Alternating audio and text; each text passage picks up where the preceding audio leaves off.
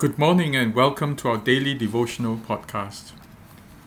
Today we continue with looking at what some of the manifestations of the Holy Spirit are. And today we look at the manifestation of the Holy Spirit as in faith. In Hebrews chapter 11, verse 1, which is a very much known, well known verse, it says, Now faith is the substance of things hoped for, the evidence of things not seen. Now pause a little while and one and think about how crazy this passage is. Faith is the substance of things hoped for. What the writer to Hebrews is saying that when you hope for something, the thing that you get, the substance of it, is not the thing itself, but it is faith. Doesn't that blow the mind? And the evidence of things not seen things that you want, the things that are, that you cannot see at all. What evidence is there? The only evidence is that you believe, you're confident in your heart. And so, what faith is really is that it is first not seen, not touched. All you have is a confidence it is yours, it is God who has promised you. What it says then is that often we long for things that will never come to pass. And all we have is the confidence that God knows what He's doing and gives us what we hope, hope for. And so today we will look at Acts chapter 7. It is a very long discourse. Um, it is Stephen explaining or Stephen arguing with the high priest and running through the history of the people of Israel. As I read it, I want you to listen very carefully to the trends. What happened to Abraham? What is it that Stephen was saying about Abraham? What is it that Stephen was talking about Joseph? What was it that Stephen was talking about Moses? What was it that Joseph was saying about David and Solomon? Finally, then, about the people of their day. As Stephen narrates the story of these patriarchs and these people who came before him, there is one trend that stands out. It is faith in uncertainty. One of the most certain things in life is uncertainty. And as we read this passage, we get an understanding then of the men of faith and how they lived in unpredictable times, how they lived by faith and in confidence in the things that they could not see, in the things that they could only hope for. So let's read Acts chapter 7 and let us pray. Father, speak your truths to us, the truths that are so necessary for us in a time of uncertainty and yet of a longing for certainty, that we may know the things that we can be certain of, and the things that we can live without any certainty. Help us, Lord, in this time and age of great unpredictability and uncertainty, that we may not be discouraged, but as we see the men of faith in the past, we too may be men, women, and children of faith in the present. We ask in Jesus' name. Amen. And the high priest said, Are these things so? And Stephen answered, Brothers and fathers, listen, hear me. The God of glory appeared to our father Abraham when he was in Mesopotamia before he lived in Haran, and said to him, Go out from your land and from your kindred and go into the land that I will show you. Then he went out from the land of the Chaldeans and lived in Haran. And after his father died, God removed him from there into this land in which you are now living. Yet he gave him no inheritance in it, not even a foot's length, but promised to give it to him as a possession and to his offspring after him, though he had no child. And God spoke to this effect that his offspring would be sojourners in a land belonging to others, who would enslave them and afflict them for four hundred years. But I will judge the nation that they serve, said God, and after that they shall come out and worship me in this place. and he gave him the covenant of circumcision. And so Abraham became the father of Isaac and circumcised him on the eighth day, and Isaac became the father of Joseph, Jacob, and Jacob of the twelve patriarchs. And the patriarchs, jealous of Joseph, sold him into Egypt. But God was with him and rescued him out of all his afflictions, and gave him favor and wisdom before Pharaoh, king of Egypt, who made him ruler over Egypt and all over all his household. Now there came a famine throughout all Egypt and Canaan, and great affliction. Now fathers could find no food. But when Jacob heard that there was grain in Egypt, he sent out our fathers on the first visit. And on the second visit, Joseph made himself known to his brothers, and Joseph's family became known to Pharaoh. And Joseph sent and summoned Jacob his father and all his kindred, seventy five persons in all. And Jacob went down into Egypt, and he died he and our fathers. And they were carried back to Shechem and laid in the tomb that Abraham had brought had bought for a sum of silver from the sons of Hamor in Shechem. But as the time of the promise drew near, which God had granted to Abraham, the people increased and multiplied in Egypt, until there arose over Egypt another king who did not know Joseph. He dealt shrewdly with our race and forced our fathers to expose their infants so that they would not be kept alive. At this time Moses was born, and he was beautiful in God's sight. And he was brought up for three months in his father's house. And when he was exposed, Pharaoh's daughter adopted him and brought him up as his, her own son. And Moses was instructed in all the wisdom of the Egyptians, and he was mighty in his words and deeds. When he was forty years old, it came into his heart to visit his brothers, the children of Israel. And seeing one of them being wronged, he defended the oppressed man and avenged him by striking down the Egyptian.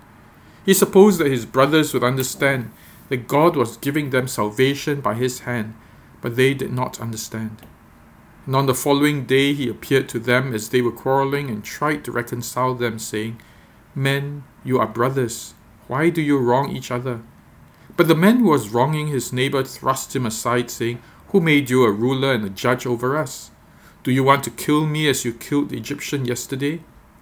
At this retort, Moses fled and became an exile in the land of Midian, where he became the father of two sons.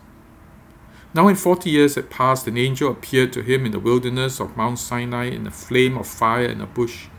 When Moses saw it, he was amazed at the sight. And as he drew near to look, there came the voice of the Lord I am the God of your fathers, the God of Abraham and of Isaac and of Jacob. And Moses trembled and did not dare to look. Then the Lord said to him, Take off your sandals from your feet, for the place where you are standing is holy ground. I have surely seen the affliction of my people who are in Egypt, and have heard their groaning, and I have come down to deliver them. And now come, I will send you to Egypt. This Moses whom you rejected, saying, Who made you a ruler and a judge? This man God sent as both ruler and redeemer by the hand of the angel who appeared to him in the bush. This man led them out, performing wonders and signs in Egypt and at the Red Sea and in the wilderness for forty years. This is the Moses who said to the Israelites, God will raise up for you a prophet like me from your brothers. This is the one who was in the congregation in the wilderness with the angel who spoke to him at Mount Sinai. With our fathers, he received living oracles to give to us. Our fathers refused to obey him, but thrust him aside and in their hearts they turned to Egypt, saying to Aaron, Make for us gods who will go before us. As for this Moses who led us out from the land of Egypt, we do not know what has become of him. And they made a calf in those days and offered a sacrifice to the idol, and were rejoicing in the works of their hands. But God turned away and gave them over to worship the host of heaven, as it is written in the book of prophets. Did you bring to me slain beasts and sacrifices during the forty days in the wilderness, O house of Israel? You took up the tent of Moloch and the star of your god Rephan, the images that you made to worship, and I will send you into exile beyond Babylon. Our fathers had the tent of witness in the wilderness, just as he who spoke to Moses directed him to make it according to the pattern that he had seen. Our fathers in turn brought it in with Joshua when they dispossessed the nations that God drove out before our fathers.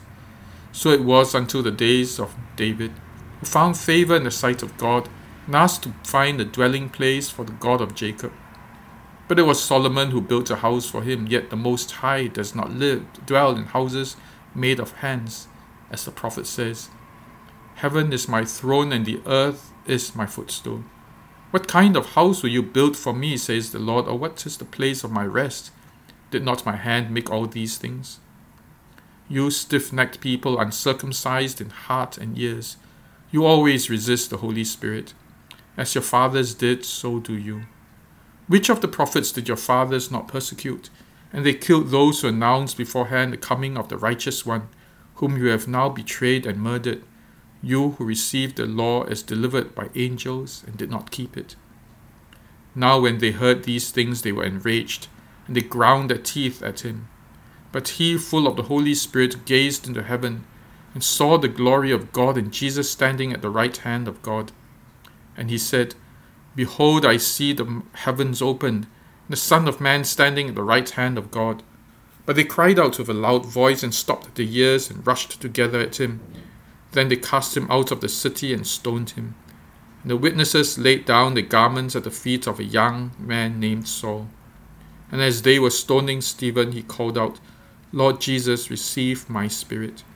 And falling to his knees, he cried out with a loud voice, Lord, do not hold this sin against them. And when he had said this, he fell asleep. This is the word of the Lord. Thanks be to God.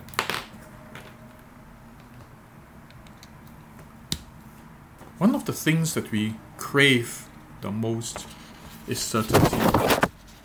We want to be able to plan a five year plan, even a 10 year plan. We want to be stable, we want to be in a place where we can work together, worship together, serve together, serve the community together. When our church came back to the agape, we called it the promised land. I don't know, I don't know whether it is the promised land or it is not. But what it does show is our longing for certainty. Now we have our place back. But now we are also facing another uncertainty 10 years' time, will we still have this place? Some of us say that we believe by faith that we should have it. Some of us say, well, look at the, ten- uh, the tenancy agreement. Chances are we will not. We all crave certainty. But what I want to, what I see from this passage of Stephen's argument is that God does not give certainty of things except the certainty of Himself. Life is full of uncertainties. Just two weeks ago, we were still talking about having a third service and second English service. We were making plans among the staff, excited. We were talking about a ministry fair where we would have it at the atrium and having people um, come and see the ministries that we could do. We were finally thanking God that our Chinese um, escalator uh, engineer would be able to come to Singapore. There was a fixed date, and he would then begin working on the escalator. A few weeks ago, we had gotten our um, tender for contractor for renovations of the church, and then it turned out that the contractor had was going in liquidation, and therefore our renovations plans were scuttled again. Uncertainty, unpredictability, again and again. How we wish things were far more predictable.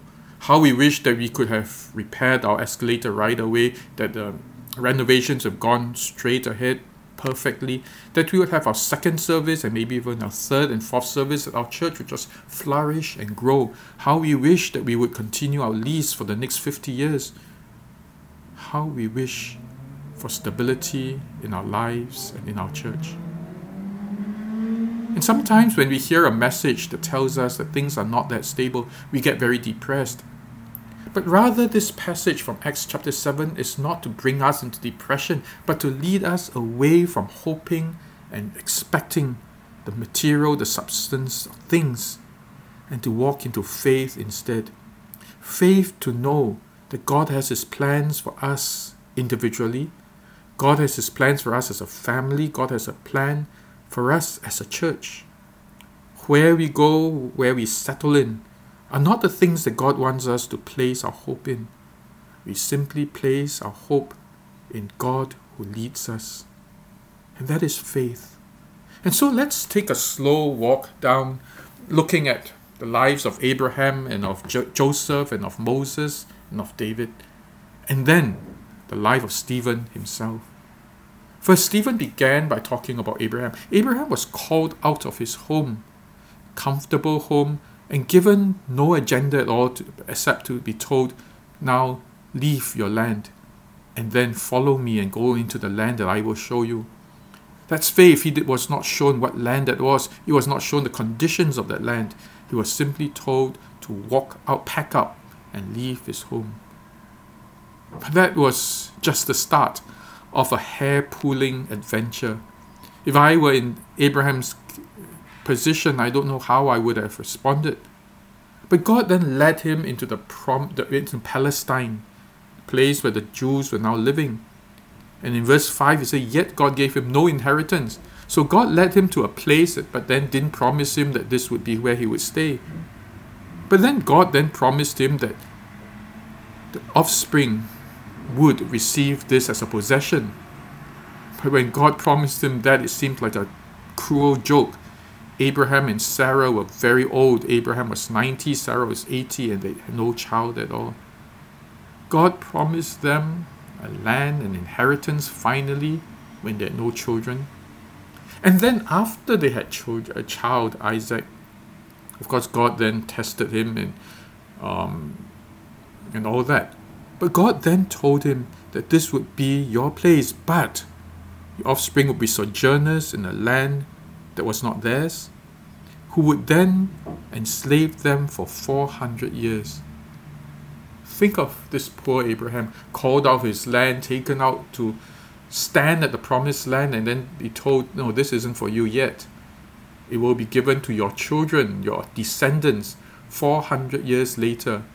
Told to Abraham before he even had a child. How difficult it must have been for Abraham to believe God. And yet, as God told him, Now this is the sign circumcise your son. you promise the whole nation, and all God tells him is, Well, circumcise your son.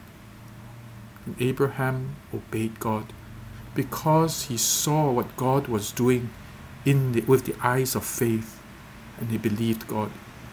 He knew that he would see none of these things. He would not see the promised land. He would not see his people settle in the promised land. That was not in his lifetime. But he obeyed everything that God said to him, including circumcising his son as a sign of his faith in God. And then Abraham died. But there was then Joseph, three generations later. Joseph was meant then to be the promised of God in fact, Joseph had visions of God blessing him and God making him a head uh, over all his brothers and his siblings and his parents. But the next thing that happened to Joseph was that he was betrayed by these brothers whom he was supposed to be head over. He was betrayed and sold as a slave. And as a slave, he did well with a commander called Potiphar, only to be betrayed by Potiphar's wife who tried to seduce him, and failing which she testified falsely against him and got him thrown into a dungeon. Ups and downs, a promise of good things only to see worse things coming, and then a promise of promotion only to be sent back to prison. I mean, this is a seesaw life. Every time there's light in a, at the end of the tunnel, it's another tunnel again shortly after. And then, but Joseph was favored by Pharaoh, who then made him ruler of all things. Wonderful thing. But then there was a famine.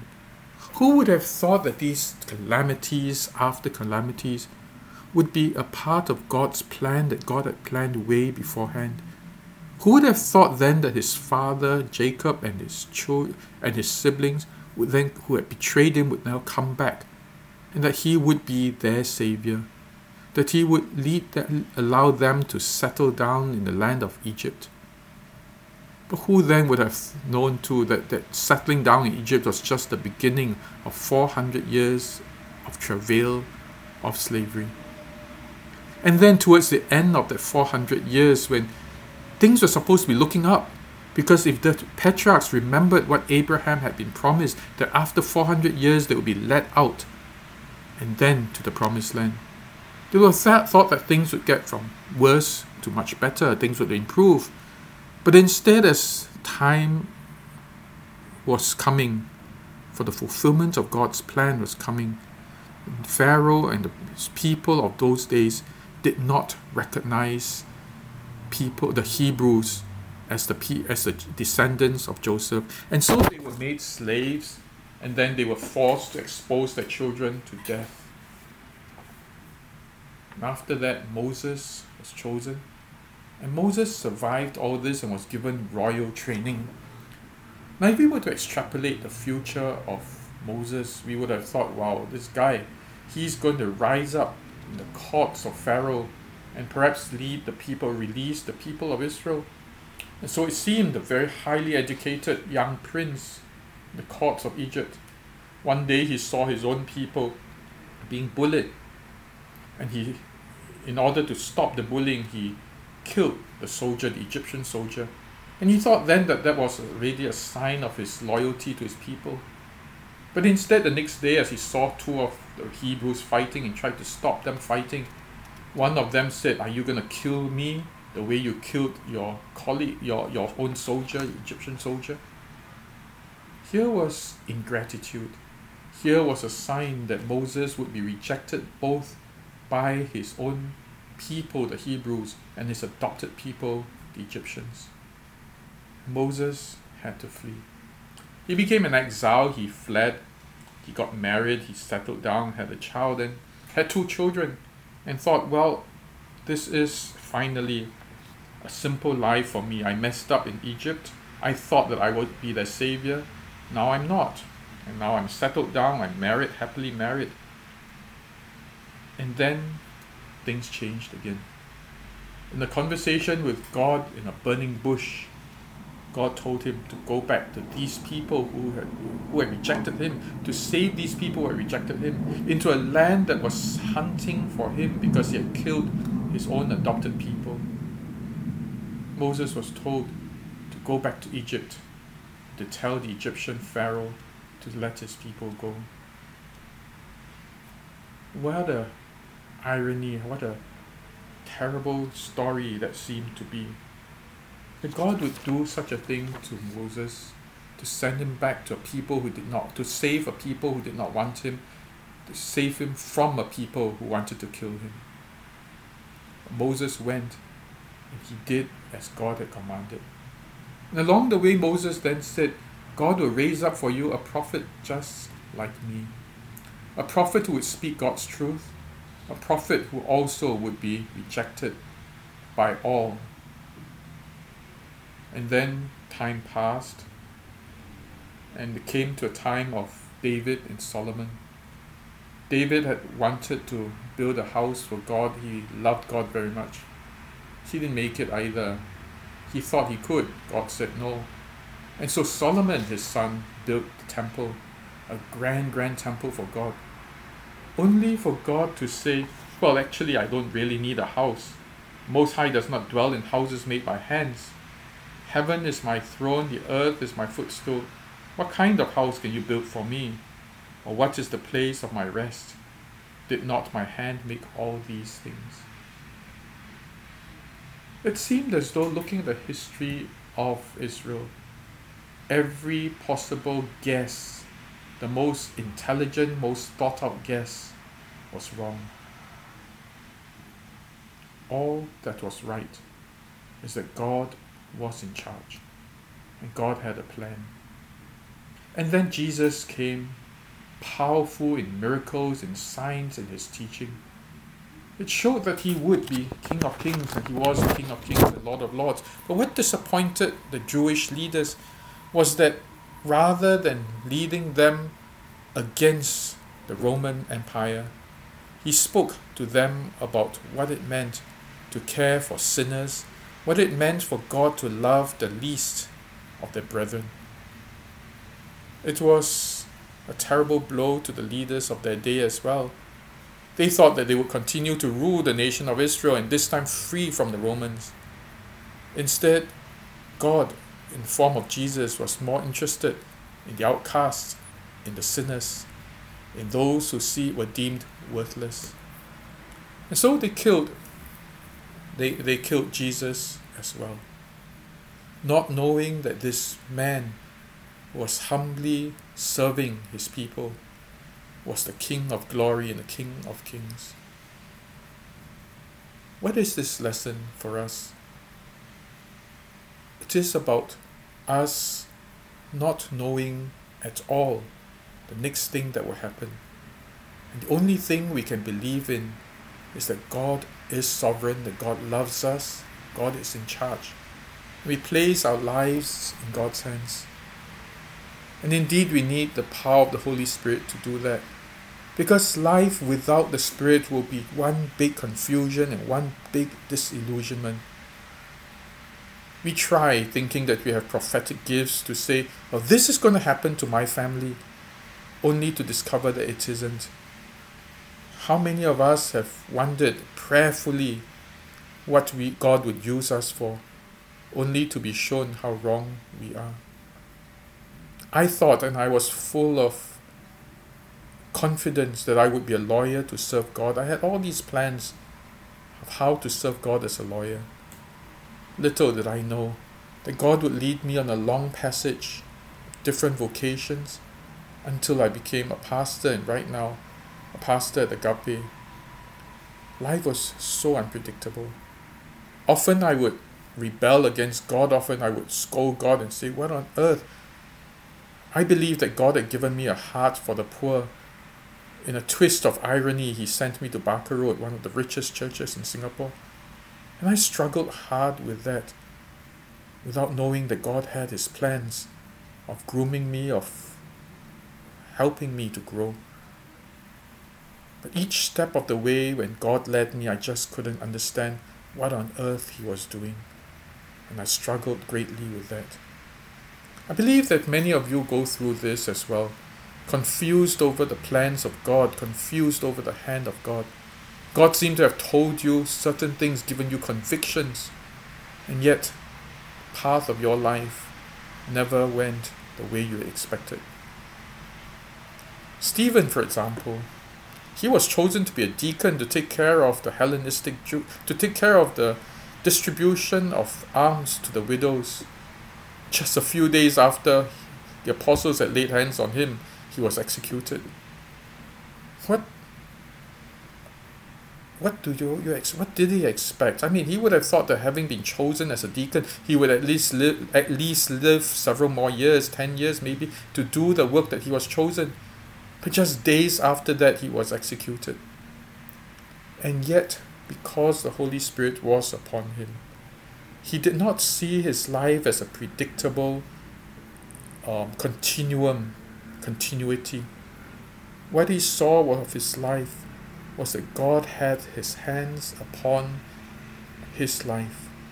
And even as he stood there while the people were throwing stones at him, he saw his Lord Jesus standing there in glory, welcoming him.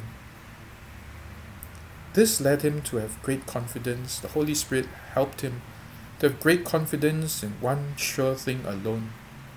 It is that God had his hands upon him. Nothing else was certain. But because God has had his hand upon him, and because he knew God's plan, and God's plan was salvation for all, he was able to pray to God to say, God, do not count all this, take this against the people who persecuted me. He had the heart of God, he had the mercy of God. Stephen did not know what the future was to be like. All he knew was that the merciful and loving God had him safely in his hands. That was good enough for him. I wonder about each of us too, how uncertain we feel. We thought that circuit break, we, we thought that the COVID issue was settled. We were all hoping and expecting that life would be returned to normal. Some of us may even have booked flights to Hong Kong as the bubble opened. Some were thinking of going elsewhere for holiday, or at least for staycation, or at least to enjoy ourselves, maybe maskless very soon. Never expected this second phase to hit us again. All our plans shelved again. And sometimes it leads us to great uncertainty. Makes us wonder if this didn't work out, what else would not work out? What would come upon us? And it leads to much terror. One of the things that the Holy Spirit does in manifesting Himself is to give us the assurance that our lives are in God's hands. That is wonderful hope altogether. At the time when I was converted, I grew up as a Christian in church, but there came a firm point when I realized how real God is. Was when I had a vision of myself in the midst of a terrible storm. It was a life threatening storm all around me. And yet, deep inside, I felt very safe. And as I asked God why I felt so safe, the picture, the vision zoomed to the prayer I saw myself in God's hands, cupped in His hands in the midst of a storm. And I felt safe. We feel safe only when we know that our lives are cupped in God's hands.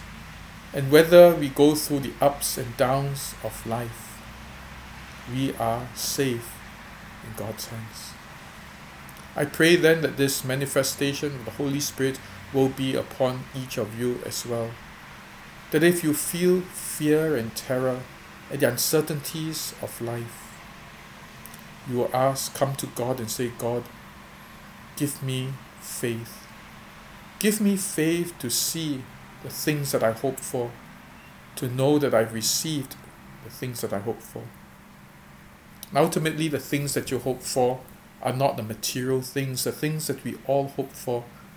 It's a sense of peace, sense of confidence, a sense of knowing that we are of use to God, a sense that we are deeply loved by God. These are the things that we really hope for. And as we pray for the Holy Spirit to help us to realize this, Indeed, the Holy Spirit will manifest in each of your lives. Let us pray. Father, we have placed so much of our faith on the things that we hope we would get, so much of the material things, that we will keep our jobs, that, we that our savings will grow, that we'll have a nice retirement, that things will fall into place as we had planned. Father, so often we are dismayed when none of our pla- or many of our plans are just scuttled. When we face an uncertain future, to the point where we really don't know what comes tomorrow. Father, we ask then that you take us away from our hope in the immediate future of the hope of the things that we want and give us faith instead to hope for the things that are really eternal and true. The hope that we'll understand you, the hope that we'll know you, the hope that we'll feel confident in your love. Give us faith in these matters. That regardless of what happens to us today and tomorrow, we may have the confidence that we are safe in your arms and that that may be good enough for us. We pray in Jesus' name. Amen.